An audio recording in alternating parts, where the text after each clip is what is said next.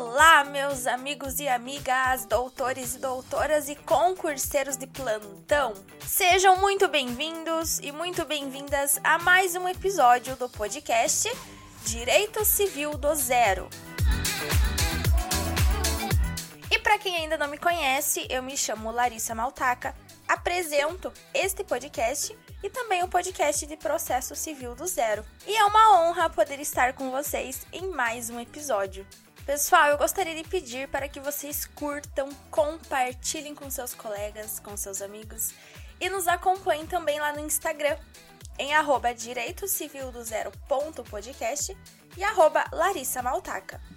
Agora nós temos o nosso canal no Telegram. Então, de segunda a sexta-feira, eu disponibilizo questões de processo civil e de direito civil que servem como treinamento. Então, para quem quiser, eu vou deixar o link do canal aqui na descrição do episódio.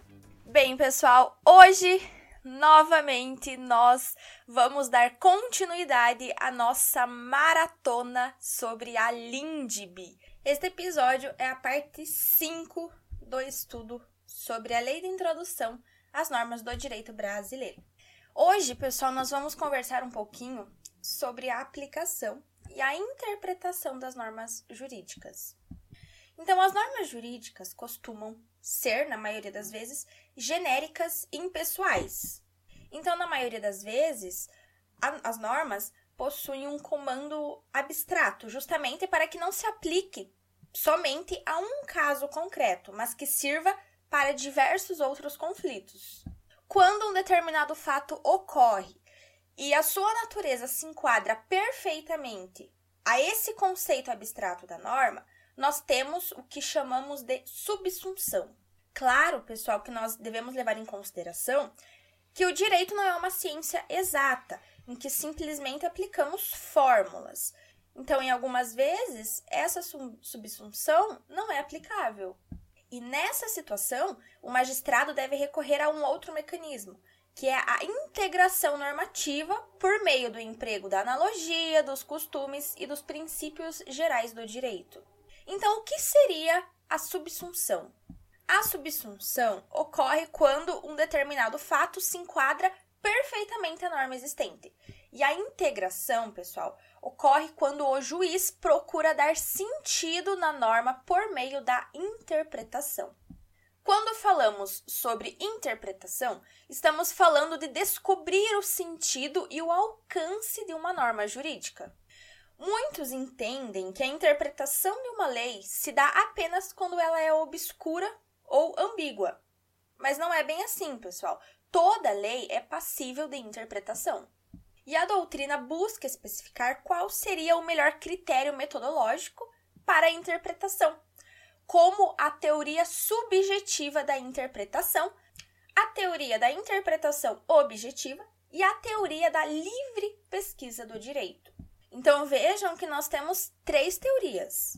A primeira teoria, que é a teoria da interpretação subjetiva, entende que a interpretação se dá pela busca de se entender a vontade do legislador que está expressa em lei. Essa teoria não é aceita pela doutrina majoritária.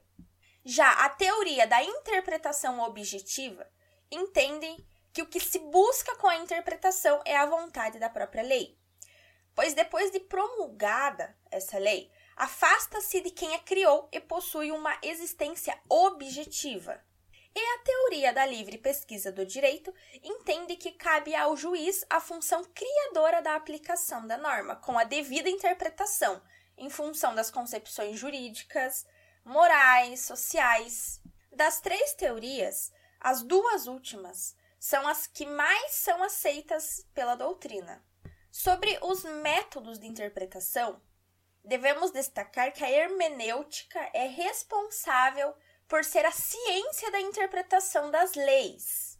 E podemos classificar por fontes de origem, quanto aos meios e quanto aos resultados. Quanto ao método de classificação por fontes de origem, este se subdivide em autêntica, jurisprudencial e doutrinária.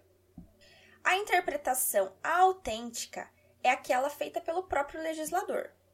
A interpretação jurisprudencial ou judicial é aquela fixada pelos tribunais. E a interpretação doutrinária é aquela realizada pelos escritores e tudo mais. Quanto à classificação dos meios, podem ser feitos através dos métodos gramatical, lógico, sistemático, histórico e sociológico. A interpretação gramatical se trata da análise do próprio texto normativo, de forma a estudar o ponto de vista linguístico, como a pontuação, o sentido das frases. Já a interpretação lógica procura entender o sentido e a finalidade da própria norma, ou seja, busca uma coerência. A interpretação sistemática nasce do ponto de que nenhuma lei existe por si só, isoladamente, de forma que deve ser interpretada com outras normas. A interpretação histórica investiga os antecedentes da norma, de modo a buscar o exato significado dessa própria norma. Por fim, a interpretação sociológica possui o objetivo de adaptar o sentido da norma conforme as transformações trazidas pela sociedade. E passando para a nossa última classificação, que é quanto ao método dos resultados, a interpretação pode ser declarativa, extensiva e restritiva. Será interpretação declarativa quando o texto da norma traz de forma clara o pensamento do próprio legislador. A interpretação extensiva é aquela na qual a lei alcança mais do que a vontade original do próprio legislador que a criou. E, por fim, a interpretação restritiva, pessoal, ocorre de maneira contrária. Ou seja, impõem-se limitações quanto à seara de aplicação daquela determinada norma.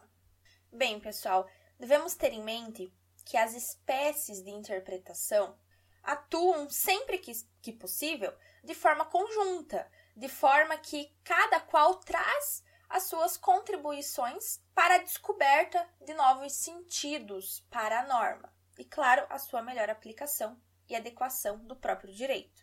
Bem, pessoal, nós chegamos ao fim deste episódio. Eu sei que o episódio de hoje foi um pouco maçante, mas é um assunto que é preciso ser estudado e eu tentei resumir de forma clara, mas também é, sem deixar de trazer as informações importantes e necessárias. E é claro que é de suma importância que vocês adequem esse estudo com a doutrina. Este estudo, este episódio, teve como referência o livro Direito Civil 1, esquematizado, de Carlos Roberto Gonçalves. E assim encerramos o episódio de hoje. Se este episódio foi útil para você de alguma forma, curta, compartilhe e nos acompanhe lá no Instagram em arroba Direito Civil do Zero. Bons estudos e até mais!